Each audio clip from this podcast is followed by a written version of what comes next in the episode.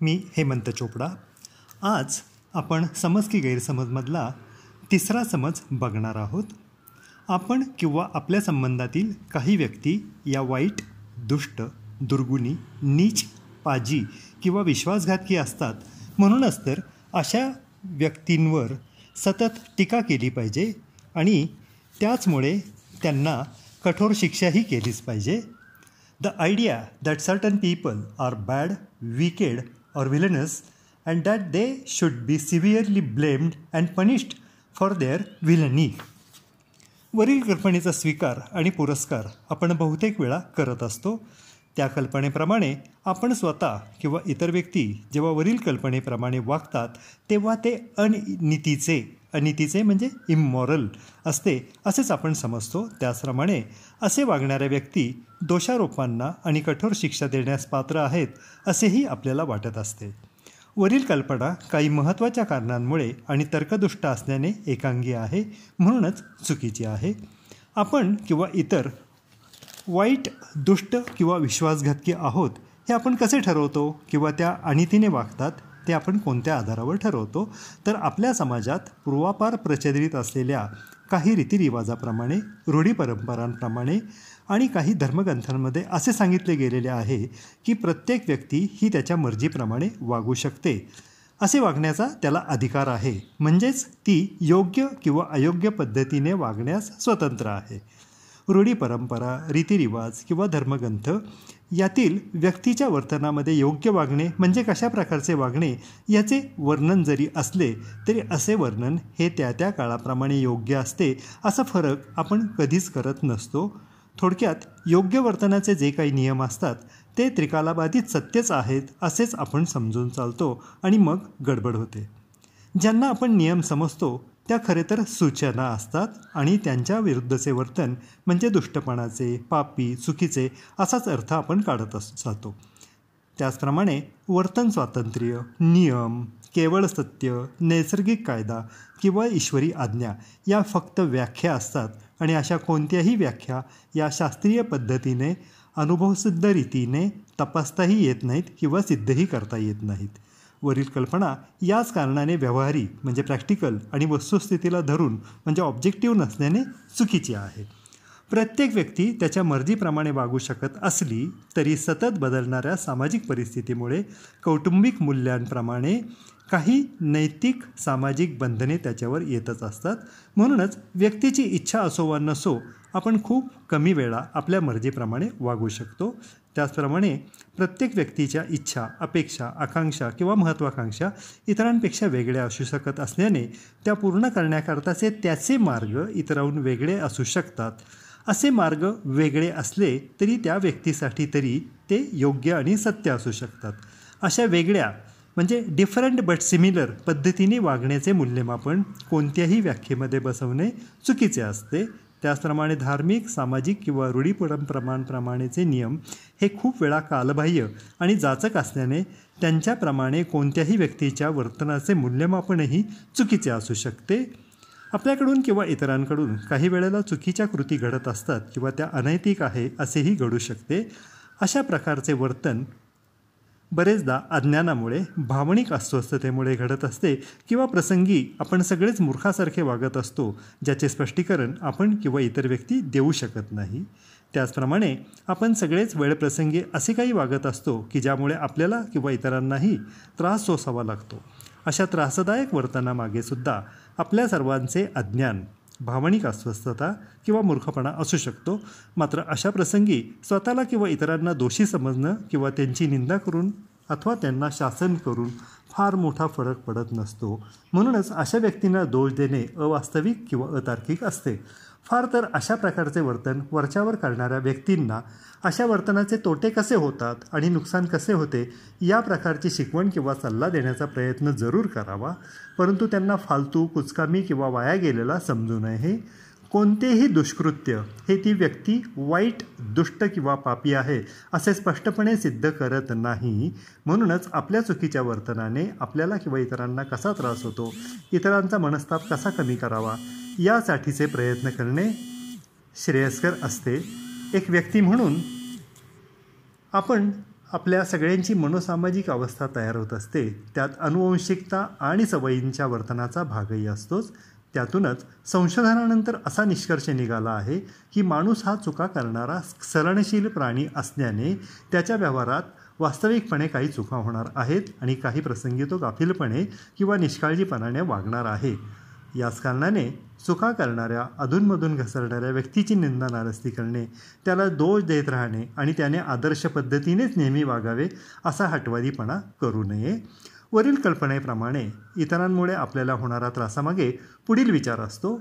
त्याने किंवा तिने घोडचूक केली आहे पण आता आशा करू की तो किंवा ती परत असे काही करणार नाही. अशा विचारांमुळे आपल्याला जाणवणाऱ्या अस्वस्थतेची पातळी आपण सहन करू इतक्याच पातळीवर राहते. मात्र त्याने किंवा तिने घोडचूक केली आहे जी न करणं त्यांना शक्य होतं. आता निदान यापुढे तरी त्याने किंवा तिने अशा चुका करूच नाहीत असा विचार जर आपण करत राहिलो तर जाणवणाऱ्या चिडचिडीचे रूपांतर संतापात होते. मग तोच संताप द्वेष आणि दुसऱ्याला शिक्षा करण्याच्या सूड भावनेपर्यंत जातो. काही प्रसंगी लहान मुले किंवा सज्ञान व्यक्ती यांना त्यांच्या चुकीच्या वर्तनाकरिता दोष दिला किंवा शिक्षा केली असता त्यांच्यात सुधारणा होते असे आपण मात्र पाहतो. मात्र हाच नियम सरसकट आणि सतत वापरला असता अपेक्षित बदल किंवा सुधारणा दिसून येत नाहीत. ज्याप्रमाणे प्रत्येक नियमांना अपवाद असतात त्याच धर्तीवर वरील प्रकारचे बदल किंवा सुधारणासुद्धा अपवादानेच घडताना दिसतात. आपल्याकडून किंवा इतरांकडून घडणाऱ्या चुकांमुळे सामाजिक स्वास्थ्याला सुद्धा जेव्हा धोका निर्माण होतो तेव्हा अशा व्यक्तींना दुष्ट पाजी नीच समजून कडक शिक्षा जरी केली तरी त्यांच्यात अपेक्षित बदल होत नाहीत. कारण सततच्या दोषारोपांमुळे व्यक्ती कोडगी होऊ शकते किंवा जाणून बुजून बंडखोर बनू शकते. त्याचप्रमाणे ती आपल्या चुकीच्या कृतीच्या परिणामांबाबत अज्ञानी असेल मुळातच भावनिक पातळीवर अस्वस्थ असेल किंवा मूर्खप्रमाणे वागणारीची असेल तर दोषारोप किंवा शिक्षा फरक पाडू शकत नाहीत. उलट अशी व्यक्ती जास्त प्रमाणात अस्वस्थ होण्याची शक्यता वाढत जाऊन मुरलेले गुन्हेगार तयार होऊ शकतात. म्हणूनच शक्यतो दोषारोप टाळून त्यांच्या कृत्यांचा त्यांच्यावर आणि इतरांवर होणारे त्रासदायक परिणाम कसे असतात यांची स्पष्ट जाणीव देऊन आणि त्याबद्दलचे शासन त्यांच्यात बदल घडवू शकते. त्याचप्रमाणे बदल करण्याचा फायदा समजला असता अशा व्यक्ती बदलू शकतात. आपण इतरांच्या चुकीच्या वर्तनावर जेव्हा टीका करतो तेव्हा ते कोणकोणत्या प्रकारे करतो? तर त्या व्यक्तीवर आपण भावनिक दृष्टीने दबाव आणतो ज्यात समोरच्या व्यक्तीचा पाणउतारा करणे त्याला सतत दोष देणे त्याची लायकी काढणे असे प्रकार घडतात. पण असे करूनही दुसऱ्या व्यक्तीमध्ये फार काही बदल होत नाहीत. त्याचप्रमाणे प्रसंगी मूर्खपणाने वागणाऱ्या व्यक्तीची निर्बत्सना केली असता तो कमी मूर्खपणा करेल असेही घडत नाही. आपल्या वर्तनाने आपल्याला किंवा इतरांना त्रास होतो अशा परिणामांबद्दल अज्ञानी असलेल्या व्यक्तींमध्ये सुद्धा फार फरक पडत नाही कारण तो मुळात अस्वस्थ असल्याने अशा टक्के टीकेमुळे जास्त अस्वस्थ होण्याची शक्यता नक्कीच वाढते. म्हणूनच दोषारोप करून संतापाच्या भरात जेव्हा सूड उगवण्याकरता शिक्षा केली जाते तेव्हा अशी व्यक्ती पूर्वीपेक्षा जास्त सक्षम म्हणजे कॉम्पिटंट झाली आहे असं सिद्ध होत नाही आणि तसे पुरावेही मिळत नाहीत. मुळात वरील कल्पना आपल्या मनात संतापाची आणि द्वेषाची भावना जागृत करण्यासाठी आणि टिकवून ठेवण्याचे आणि अस्वस्थता निर्माण करण्याचे महत्त्वाचे माध्यम आहे ज्यामुळे आपण सूड उगवण्याचे मार्ग शोधत असतो. म्हणूनच आपल्या संबंधातील लहान मुलांशी वागताना जर त्यांच्या किंवा इतरांच्या चुकीच्या वर्तनाबद्दल दोषारोप करणे टाळले तर ही मुले कमी प्रमाणात चिंताग्रस्त होतील अपराधी भावनेला बळी पडणार नाहीत आणि अभावानेच निराशेच्या भोवऱ्यात सापडतील. सर्व प्रकारच्या चिंताग्रस्ततेच्या अपराधी भावनेच्या आणि नैराश्याच्या मुळाशी आपण दोषी आहोत हाच समज काम करत असतो. आपण दोषी नाही हे सिद्ध करण्यासाठी बरेचदा लहान मुलांसोबतच सज्ञान व्यक्तीसुद्धा वैचारिक दृष्टीने जास्त कट्टर एककल्ली किंवा आक्रस्ताळ्या होतात. त्याचप्रमाणे निरर्थक फुशारक्या मारण्याची वृत्तीसुद्धा वाढीला लागते. अशा व्यक्ती वेळोवेळी विक्षिप्त वर्तन करतात त्यांचा भावनिक उद्रेक वरच्यावर होतो त्यांच्याकडून त्याच त्या चुका परत होत राहतात. अशा दुष्टचक्रात अडकलेली व्यक्ती मोठ्या प्रमाणात वैचारिक भावनिक अस्वस्थतेला बळी पडत जाते. त्यामुळे त्या जास्त निष्क्रिय तर होतातच पण मानसिक व्याधींना सुद्धा बळी पडू शकतात. स्वतःच्या किंवा इतरांच्या चुकीच्या किंवा त्रासदायक वर्तनामध्ये बदल आणि सुधारणा करण्यासाठी पुढील विवेकी पर्यायांचा वापर आपण करू शकतो.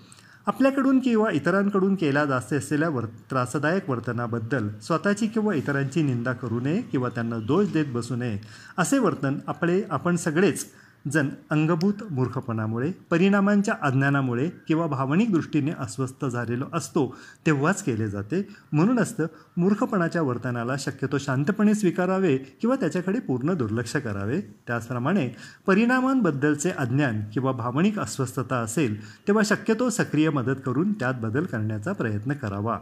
काही वेळेला आपल्याला इतरांकडून दोष दिला जातो अशा वेळी आपल्याकडून काय प्रकारची चूक झाली याचा शोध घेऊन आपले व वर्तन बदलण्याचा प्रयत्न करावा. मात्र जर आपण चुकलो नाही असे लक्षात आले तर आपल्यावर टीका करणारी व्यक्ती त्याच्यातील कमतरतांमुळे गैरसमजांमुळे किंवा भावनिक अस्वस्थतेमुळे टीका करत आहे असेही समजायला हरकत नाही. इतर व्यक्तींच्या चुकीच्या किंवा त्रासदायक वर्तनाचा त्रास आपल्याला का होतो आहे?